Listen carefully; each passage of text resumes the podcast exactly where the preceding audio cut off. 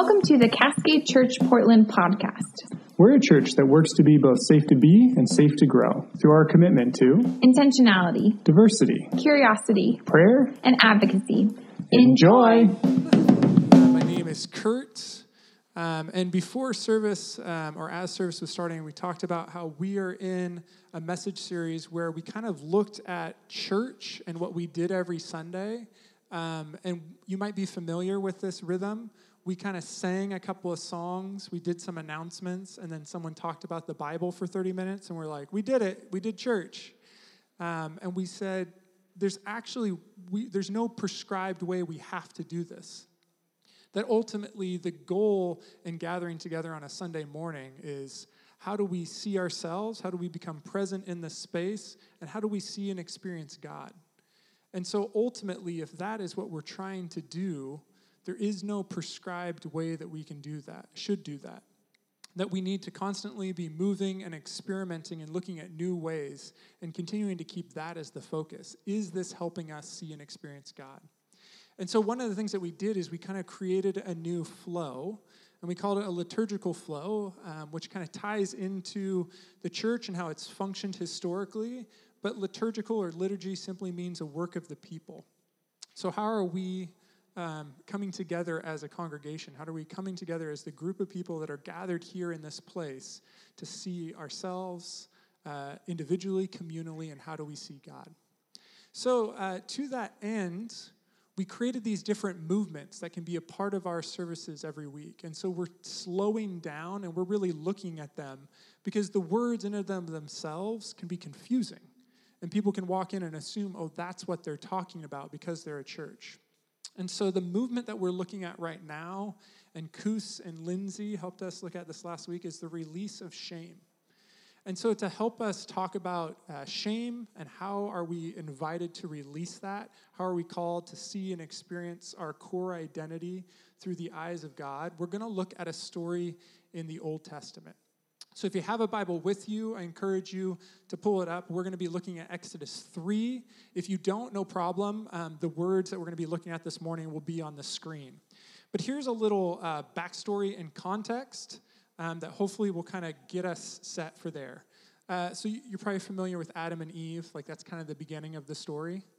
Um, and ultimately, there's this calling of a man, Abraham, away from his family, away from what is known, to start something new, and at God's invitation, God's saying, through you, the world is going to know who I am as God. You are going to be blessed to be a blessing to all the world. And uh, we might hear that and say, well, that's kind of interesting. But it was especially interesting in the culture and the world that this was created in.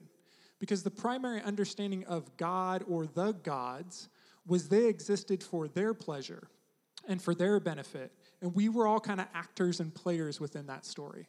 So, a God that engaged with humanity and said, I'm going to bless you so that you will be a blessing to all the world, was a transformational message. That ultimately, this God is not flippant or careless or selfish, but this God is intimately involved in the nature of our lives.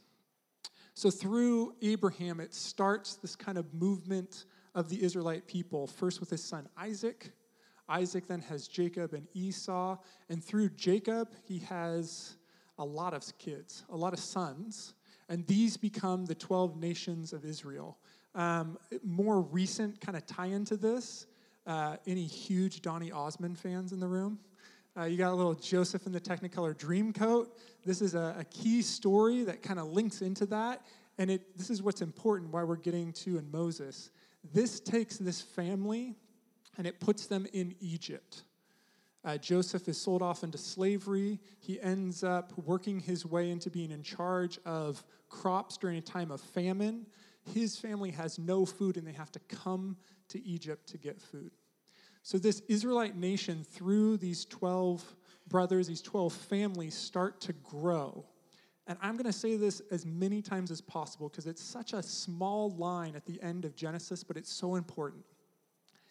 Egypt and the Egyptians, who have all the power, the Pharaoh looks at this Israelite people, which is just a nomadic tribe of people trying to survive, and sees that they are multiplying. And even though he has all the power, he becomes afraid. And what does power do when it becomes afraid? He enslaves them. The Israelite people are then enslaved. And this is where Moses comes into the story. Moses is born, even the beginning of his story is, uh, at the time of his birth, is an Egyptian genocide of Jewish boys that he narrowly escapes. He's raised in Pharaoh's household um, through a cool kind of river story, his mother saving his life. So, again, you have this enslaved people that are being attacked and violated on a daily basis, and here one of their children is growing up in the center of power. He's raised in this family, he has access to this, but he has this conflicted relationship with where he lives now and where he grew up. And one day he sees another Egyptian who is striking and beating up uh, a Hebrew, or one of his people, and he becomes enraged and kills the Egyptian man. This ultimately becomes found out, and he has to leave uh, where he is. He has to leave Egypt, and he is in exile for a long time. And that's where we're going to pick up the story today in Exodus 3. Exodus 3, verse 1, it says, Now Moses was tending the flock of Jethro, his father in law, the priest of Midian, and he led the flock to the far side of the wilderness and came to Horeb, the mountain of God. There the angel of the Lord appeared to him in flames of fire from within a bush. Moses th- saw that though the bush was on fire, it did not burn up. So Moses thought, I will go over and see this strange sight, why the bush does not burn up. Um, sometimes I enjoy the little uh, the language of the Bible because this is Moses' thoughts. He's alone. There's no one to say this to, and that's a really long way of saying, "Huh."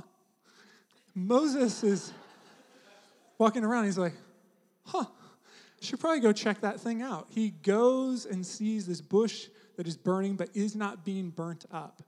And God speaks to him through that. Jumping down in uh, Exodus 3, verse 9, it says, This is God speaking to Moses through the bush. Now, the cry of the Israelites has reached me. I have seen the way the Egyptians are oppressing them, so now go. I am sending you to Pharaoh to bring my people, the Israelites, out of Egypt. But Moses said to God, Who am I that I should go to Pharaoh and bring the Israelites out of Egypt? Continuing in verse 13, God says, I will be with you. This will be the sign to you that it is I who have sent you. When you have brought the people out of uh, Egypt, you will worship God on this mountain. So, this is actually the first of a total of five statements that Moses makes in this interaction with God of saying, No, I really don't want to do this five different ways that Moses is getting at, not me. And what I love is it starts with, Who am I? What is my identity? Why me? And I love that God doesn't say, This is who you are, this is why, suck it up, buttercup, it's time to go. The first thing that God says is, I will be with you. That the God of the universe is pledging partnership in this journey, that you don't have to go this alone. Now, I've heard this kind of story taught a number of times about Moses and the burning bush and the five different ways that Moses says, Please, no, not me. Um, who will I say sent me? What if they don't believe me? I don't talk good. And it's actually, I can never pass up the opportunity to say this. If you go and read, and I encourage you to, in Exodus 4, when Moses says, I don't speak well, it is hilarious because Moses says, Pardon your servant, Lord, but I've never been eloquent of speech, neither in the past nor to this very day. Which is a rotten way of getting at, I'm not good at communication. Um, and at the end of all of that, he's like, fine, you don't have to go alone. We'll send your brother Aaron. We all know he talks a lot. And then Moses just says, not me. Please just let someone else go. Now, I've heard this story taught as an extreme lack of faith. Basically, the God of the universe has shown up to you, Moses, and has called you, invited you to go. Who are you to say no? Are you accusing God of making a mistake? And then the message is put onto you. What kind of faith do you have? Would you do that kind of same thing? Shouldn't you just trust and believe in God? But I actually think what Moses is doing is profoundly healthy and beautiful. That Moses doesn't suck it up, that Moses doesn't ignore the swirling of feelings and emotions that is within him. He actually has the presence of mind in the presence of God to say, Here's all the baggage and stuff I have that makes me think I can't do this. Here's all the reasons why I don't want it to be me. And ultimately, I think he is addressing his shame. Now, Koos and Lindsay talked about this last week. Sometimes it can be confusing to parse the difference between shame and guilt. And so when we talk about shame, what we mean is the internal voice within us that says, I'm not enough. The core of my very person, there's something wrong with me. Guilt, on the other side, is I, who am not an intrinsically bad person, made a mistake. Guilt says, I screwed up. And now I want to work to make amends. I want to work to reconcile. I want to work to overcome this mistake that I made. Where shame says, This mistake you made proves your identity. This proves who you are. And this becomes, if you track the story of Moses, this beginning step of Moses getting out all of the different messages that he has internally about his very nature and who he is and why he can't do it and why he's not enough are vital. Because later in the wilderness, the group of people that are following him, they turn on him and say, We don't think you should be a leader. And I think if Moses had not faced them at the beginning of the journey, if it was me, I would have been like leading people and leading. And then the moment people were like, we don't think you should be a leader, I'm like, yeah, me either. Literally, any of you, by all means, go for it. But Moses at that point has sat with it enough and has this understanding of who he is, not as someone better than the rest of them, but an identity and calling of God that this is my role in this time. And so, one of the things I think is most beautiful about that is shame is an internal message. Shame starts internally. These messages we tell ourselves about who we are and what we are capable of and what we can do, and largely what we can't do.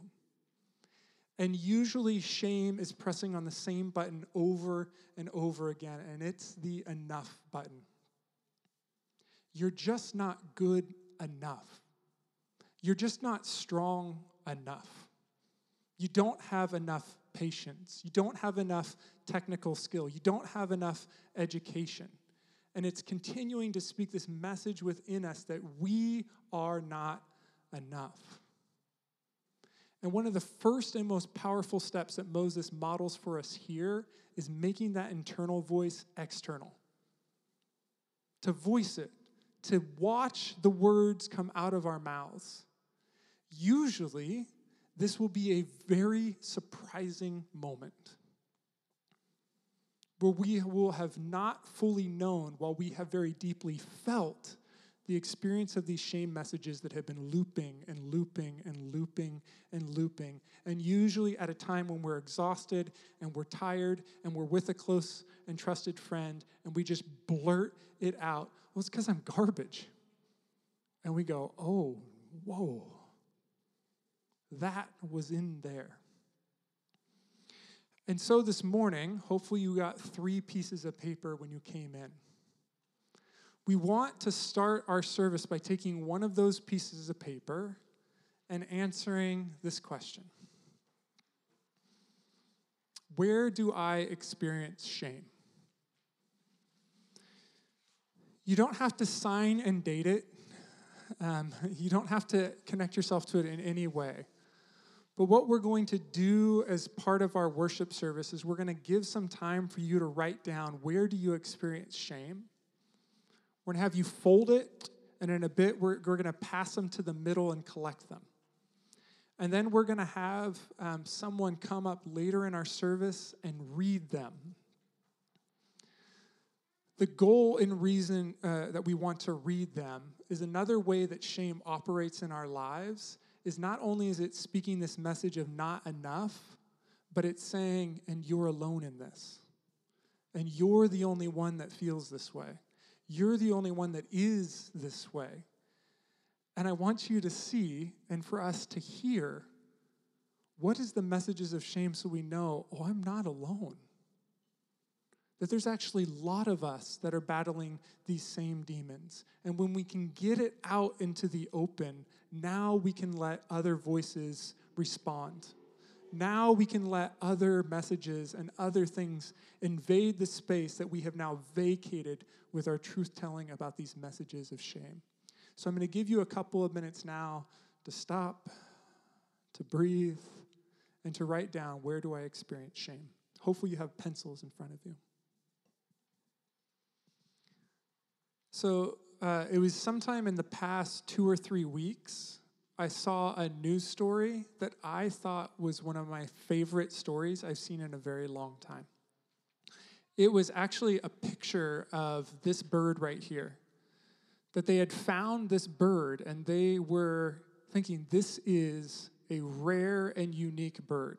They had never discovered another bird like this with this orange coloring in the region. And they brought it back um, to a veterinary clinic where they inspected the bird. And one of the things they did was they washed the bird and discovered that this one of a kind, amazing new discovery in the avian world was, in fact, a regular old seagull who had gotten into some curry and dyed its feathers orange. And when I saw that story, I loved it so much. Not because I had it out for seagulls and I'm like, yeah, put that seagull back in its place. But rather, I think it's a great metaphor for some of our greatest fear. I think one of the fears that Moses is addressing by saying, These are the areas where I don't think I'm enough. And if you get to just the first three words of Moses' question back to God after God says, I'm sending you, is Who am I? Who am I? If you're familiar with this term, uh, imposter syndrome, Imposter syndrome is something that has been studied and researched, and they've seen more and more that is infected, uh, not infected, but it has affected greater and greater numbers of people. Imposter syndrome is basically whatever role that you play in this world, your core belief is you are not qualified or capable of being there. And at some point, you will be exposed as an imposter. And what's really problematic and troubling about imposter syndrome is it has a compounding effect. So that voice within you that says you will be exposed as an imposter doesn't go away as you have greater and greater levels of achievement and success, but rather it gets louder and worse and worse. So, what I love, probably not the right word, is that it impacts almost everyone on a, on a deep and profound level, and people that we would compare ourselves to and to say, well, I'm not like them, especially people that have achieved greater and greater levels of success, they're actually experiencing it on an even deeper and more profound level. This threat and fear that I'm going to be exposed as a fraud one day someone's going to come across and say, Oh, you're not a special and unique bird. You're just a seagull covered in curry. And that it's going to get washed away and you're going to be exposed for who you are. The truth that I think God is speaking in and through this is we've become this kind of creature where we have taken on, like a hermit crab, these shells and these identifiers and these parts of our being to try and bolster and protect ourselves and say, This is who I am and this is what I'd like to project. But when it's actually taken away, when the curry is washed off, we don't find something that is worthy of being detested, we find something worthy of love we find something beautiful and in many ways more beautiful. You find people that don't have a fear of being exposed because they know that the only thing that would be exposed is something worthy of being loved. And so this might easily be the strangest thing we've done in church. But something within me gets really excited about something that would elicit a one or a five Amazon review. Do you know what I mean? Like, I'm not looking for two threes and fours here. I want ones and fives, all right? We're, and also, I love this the image that we had created in going through this, that Scott created, is this image. Um, is that a goose or a duck, Scott? It's a goose. But it's, it's bird related, right? So I love that we have the kind of bird related. Here's what I want to do the ones and fives exercise with your second piece of paper. We're going to put up the beauty of the bird, and you're going to look at the picture of the washed seagull. See, the lie in the narrative that we told ourselves is that seagull is ugly and common and not worth anything. The only reason it was special and worthy of attention is when it was covered in curry. It was when it was orange and we thought it was the only one. We had discovered something new. But that's just a narrative that we've told ourselves. There's something deeply beautiful about this bird. So, can we look past the curry and the lie, and can we write down what is beautiful? Uh, literally, this seagull. So I want to give you a couple minutes as you look and reflect. I want you to look and reflect on what are the narratives I believe, what's the lie that I feel like I have to maintain, and what's the beauty that could be revealed behind it all. If some of you would be willing to say out yours, what did some of you write? What is beautiful about this bird? Loves curry. It's a bird with good taste. It's good. What else did you write down? Beautiful eyes. Yeah. Strength, the contrast of its colors. Yeah. World traveler. Yeah. The ability to fly. Yeah. Near a beach. Yeah. They're not called Kansas gulls, are they?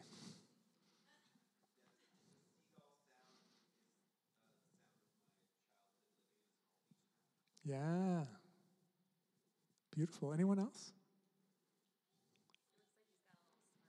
It does look like he has a little smirk. He's a gull that knows some stuff. I love it. A noble look. Yeah. I love it.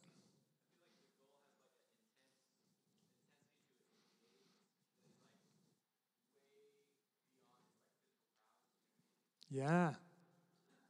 Those eyes can tell some stories, huh? So, uh, what'd you guys do at church today? Well, I'm going to invite up JR. Is JR in here? Oh, he's out there. JR is going to to come in and he has collected and he's kind of looking through. He's going to read our experiences on the places that we're experiencing shame. And so, as JR is kind of ready and going in here, here's the thing that I'd like to invite you to do. The goal of this, and the way that I would hope that we can receive it, is that we are speaking the lies out loud as a way of turning on the lights in the dark. That this would not be a way of compounding our shame, but that this would be a place of lifting off the covers of our shame. So I want you to be able to deep, uh, breathe deep exhale deeply, and to be able to hear as we share. Kurt, I don't know if you shared this, but uh, I'm kind of overwhelmed.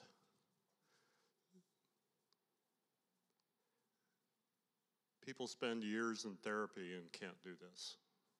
I want to just acknowledge your courage and uh, your openness in putting this actually out on paper. It's uh, what a step toward freedom. So I'm going to read these, and you're going to you're going to hear a lot of repeats. They kind of end up grouping together, and I think you'll hear that. Where do I experience shame? In dating, messing up, or not being a good enough friend. In relationships, I believe that people only tolerate me. I'm not smart enough. I feel shame in front of an audience.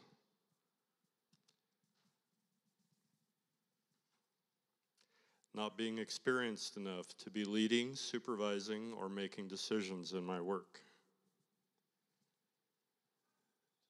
Divorce, loneliness, needing love, companionship, and family. I haven't made it far enough in my career, and I won't be able to catch up. Not doing enough in my career. I'm too fat, body image. I feel shame in not being good enough. I experience shame when I'm in a small group of outgoing, smart people and they ask me a question. I don't have enough passion and sympathy. I experience shame in the ease with which I see women as objects for pleasure. I'm not pretty or athletic enough.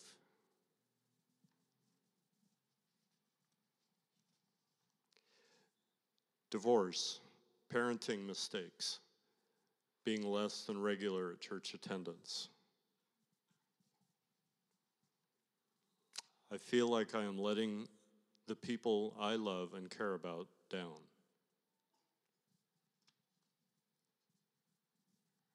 Rules and compliance, parenting. When I make mistakes, that means I'm a fraud, and it's only a matter of time before everyone knows. I don't deserve my husband. I'm not good enough for him. Not being a mom. People don't really like me.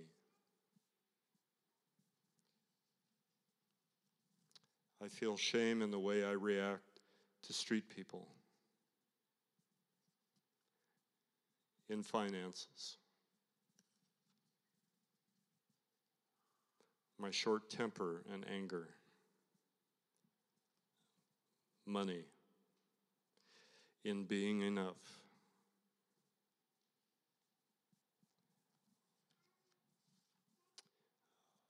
I experience shame when I look in the mirror, when I walk by other women who are skinny. During worship time at church, when I compare myself to people who are more expressive than me. the way my mother sees me, my income, parenting.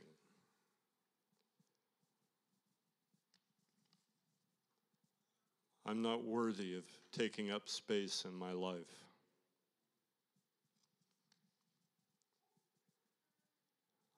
I'm waiting for my boyfriend to find a better partner. I think my child has been cursed with me as a mother. I try my best to seem capable and intelligent, but my true self just isn't. I experience shame when I think or read about my innate personality. Where do I not?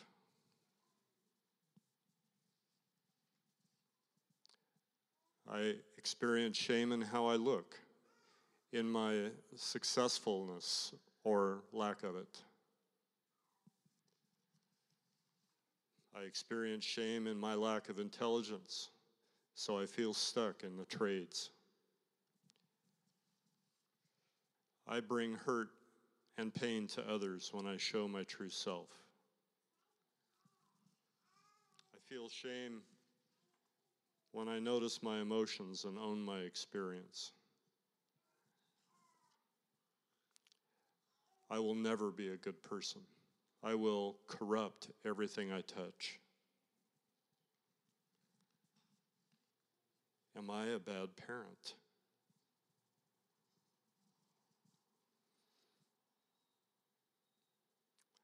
For mistakes I have made that injured emotionally my own family. I experienced shame in the family I came from not earning enough money. Where do I experience shame? When I think about my finances and personal debt. When I'm in a small group or class and I'm afraid to speak up. I experience shame in my sexual identity and my leadership. In my family, when I've missed something important to someone or I'm late to something important. I can't seem to beat this never ending dead tummy, body shame. I don't know if I have the interest or capability to parent well not feeling smart enough.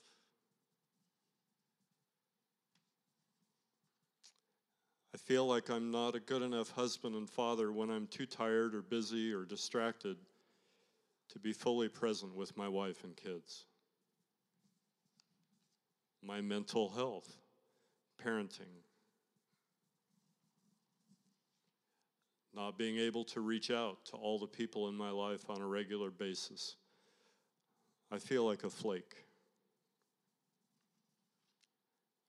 I experience shame in relationships. I feel like an inadequate father. I don't feel enough.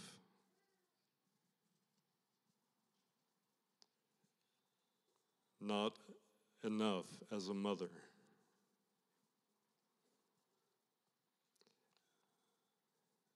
My family I grew up with never did or does have any interest in me. In my physical body, I feel shame in some of the things I've done in my life. I feel shame at the doctor.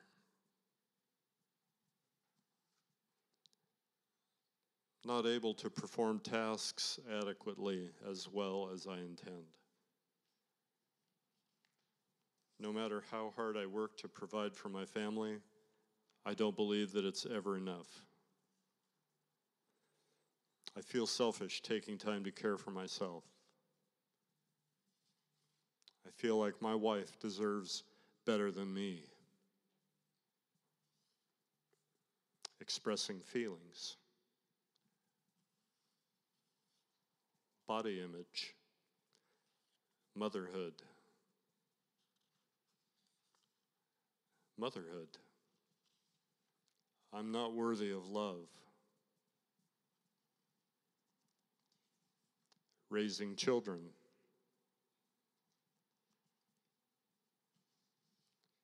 I experience shame when I'm not smart enough. I experience shame as a working mother. I feel like I am not giving my best at work or at home. I experience shame in my body. I take up too much space. I'm not healthy enough. In my body, in my mind, I'm not enough in my service or profession.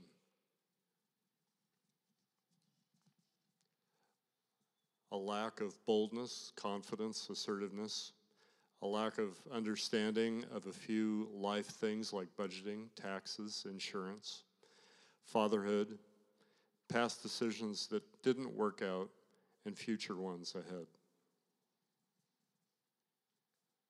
I feel shame in conversations with my mother. I feel shame when I feel past circumstances have an effect on my public reputation. I feel judged by past mistakes. I experience shame with my mom. Parenting, career, sexuality. Someone I perceive as having more power puts me in my place, tells me I have no power or right to say or do what I do. I experience shame in my laziness. Experience shame in not being educated or articulate, fast thinking or disciplined.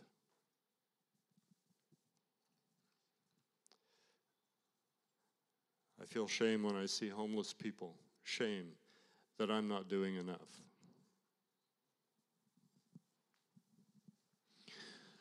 What was that like for you to hear that? I'm interested in some of your responses. What was it like to hear those things read in church? Heartbreaking, heavy, vulnerable, not alone,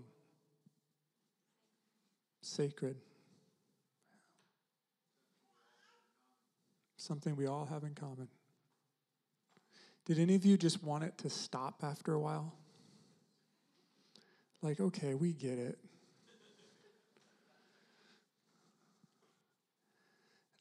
These moments are really uncomfortable, aren't they? Because this isn't how we talk. I think one of the reasons why it feels so vulnerable is because we say, well, that's for behind closed doors. That's how I talk to myself, but we don't put that out there publicly. I mean, we don't just hear those messages over and over again. That's a private conversation for me and myself. And yet, in reading those and exposing those and voicing those, the hope is that, like Moses at the burning bush, we say, oh, this is a moment in a space that is sacred, that requires us to stop and to see I'm not alone. I'm not alone. That these voices that have plagued me have not just plagued me alone. And so, if these are the voices that we have internally, and these are the voices that are operating within us, one of the things that's important to look at is how does God view us? How does God hear and respond? Again, going back to the story, one of the first things that God says when Moses says, Who am I? isn't enough. Just go, I'm with you. The Moses and the burning bush story actually reminded me a lot of Moana. Anyone seen Moana? You remember when the heart of Te Fiti comes to her as a child? And it becomes such a core part of the movie and if you're like, hey, spoilers, I'm sorry, I'll ask for forgiveness later, okay? But this is important. When the heart of Te Fiti comes to Moana, you know that it didn't choose her for no reason. That even when things get awful, that even when things get hard, even when it appears the heart of Te Fiti just picked the wrong person, you know that it didn't because the choice of Moana was the right choice. And at the burning bush, there can be this moment that says, there's no time for excuses, there's no time for this. And yet, one of the aspects of God that goes under notice in the story is the patience of God. The all knowing, all powerful God sits with Moses and has a conversation. Doesn't jump in and say, I actually know all your thoughts. Can we just fast forward this process? Here, you're going to ask these questions. Let me just address all those right away. That God, the first thing that God says is so important I will be with you.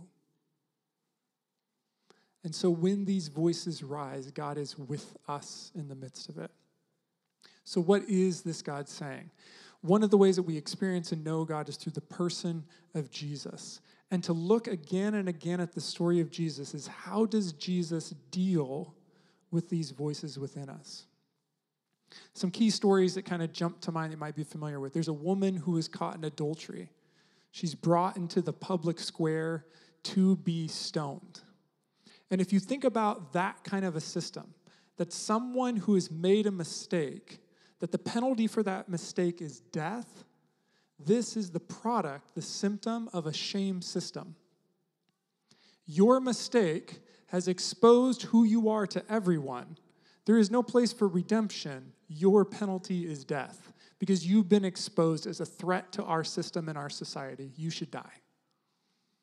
And what does Jesus say to that shame system that says you are wrong at the core of your being? Jesus like, let the person without sin, let the person who hasn't made another mistake be the first one to throw the stone.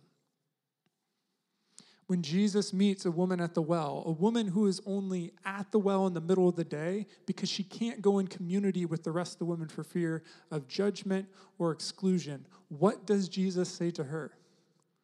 No, no, no, no, no. I'm meeting you here. Let's have water together. That Jesus is constantly saying, I see who you are, and this system that is turned into a system of shame is not the system that you are under any longer. If you're unfamiliar, there's a sacrificial system that is operating within the Jewish people. What it means, and it would have been a revolutionary thought when this starts in the time of Moses that ultimately, if you have something that you have done that has broken community with the people around you and the God who has oriented your community, there were clear and obvious next steps to resolve this chasm, this, this thing that has happened, this thing that severed relationships. And by offering sacrifice, no longer do you have to wonder, who am I and what does God think of me? I know I'm back in relationship, I'm back in community. While it could sound barbaric to us today, what is more barbaric is to live within a religious system that says, you never know what God thinks of you, probably mad at you. But what happens with this system is what happens to so many systems in our world where it becomes used as a power and this power is used to say your core identity is something to be ashamed of.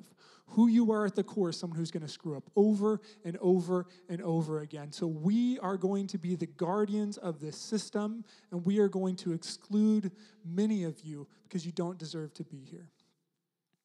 In Matthew 9, there's a brilliant little story that I want to sit with for a second. Jesus stepped into a boat, crossed over, and came into his own town. Some men brought to him a paralyzed man laying on a mat. When Jesus saw their faith, he said to the man, Take heart, son, your sins are forgiven. At this, some of the teachers of the law said to themselves, This fellow is blaspheming. Knowing their thoughts, Jesus said, Why do you entertain evil thoughts in your head, hearts? Which is easier to say, Your sins are forgiven, or to say, Get up and walk? But I want you to know that the Son of Man has authority on earth to forgive sins. So he said to the paralyzed man, Get up, take your mat, and go home. And then the man got up and went home. What is revolutionary about this story is that Jesus say your sins are forgiven. Jesus isn't saying, "Hey, you're a pretty all right guy. I've never gotten a bad rap, but don't worry about it." What Jesus is saying when your sins are forgiven is you don't have to go through that shame system any longer. That your core identity is someone who is made in the image of God and you belong not through your action and activity, but as a core identity as to who you are. That Jesus was interested in striking down systems that heaped shame upon his people. And a lot of times when it comes to the cross and when we sing these worship songs and we think of Jesus and we talk about Jesus forgiving our sin and the blot of our sin, the message is you suck, you suck, you suck. But don't worry, the God of the universe took care of all of it for you where I think that what Jesus is coming to do and what the sin of us that Jesus is coming to address are these messages of shame about our core identity of belonging and being. That Jesus let the shame system take him, which had nothing to be ashamed of. The core story of Jesus is that Jesus was sinless, he didn't even have anything to be guilty of. And yet the shame system demanded blood. The shame system demanded sacrifice. And Jesus said, so that you will know that you do not exist in a shame system, but that your sins are forgiven, that your core identity is good and beautiful. That this is the foundation, the platform for us to address the ways that, yes, our actions do break relationship with ourselves and others. Yes, there are consequences that we don't say, hey, your truth is your truth, do whatever you want that some of us have to deeply repent for our actions, but the reason why we're repenting for those actions is because our core identity is beloved. Our core identity is good. Jesus' action on the cross wasn't just for the mistakes, it was to call and redeem our core identity as good and beloved. And how the Christian story perverted and took that to a different place is because we just love that shame system so much. And so I'm going to invite up the band because one of the ways that we want to close is I think there's something really powerful about coming back to these messages and stories that we heard as a kid, or maybe we grew up culturally if we didn't grow up in the church, or maybe we don't know it all. But to say that the theology and the words of these songs are not wrong and corrupt at their core, but rather the lens that we use to view these words have become so twisted and put off that it reinstates the shame system. So we're going to sing a song that you might be familiar with called Jesus Paid It All. All to him I owe. My sin had blotted me, but Jesus made me white as snow. That as you sing these songs, the lens I want you to sing and view this through is that Jesus' forgiveness and Jesus' work in us was to address our places of shame and to speak truth in the places where we have allowed lies to roam. Hear this with love and acceptance. These are lies. They're not true. As a parent, you probably have failed. As an employee, you probably have failed. As a person relationally, you've probably made mistakes. But the lie of these papers is that that is your core identity, is that is who you are. And if you spend enough time in the presence of a God feeling bad about them, then you'll be healed. And that is a lie. We have already been set free to see ourselves within the image of God.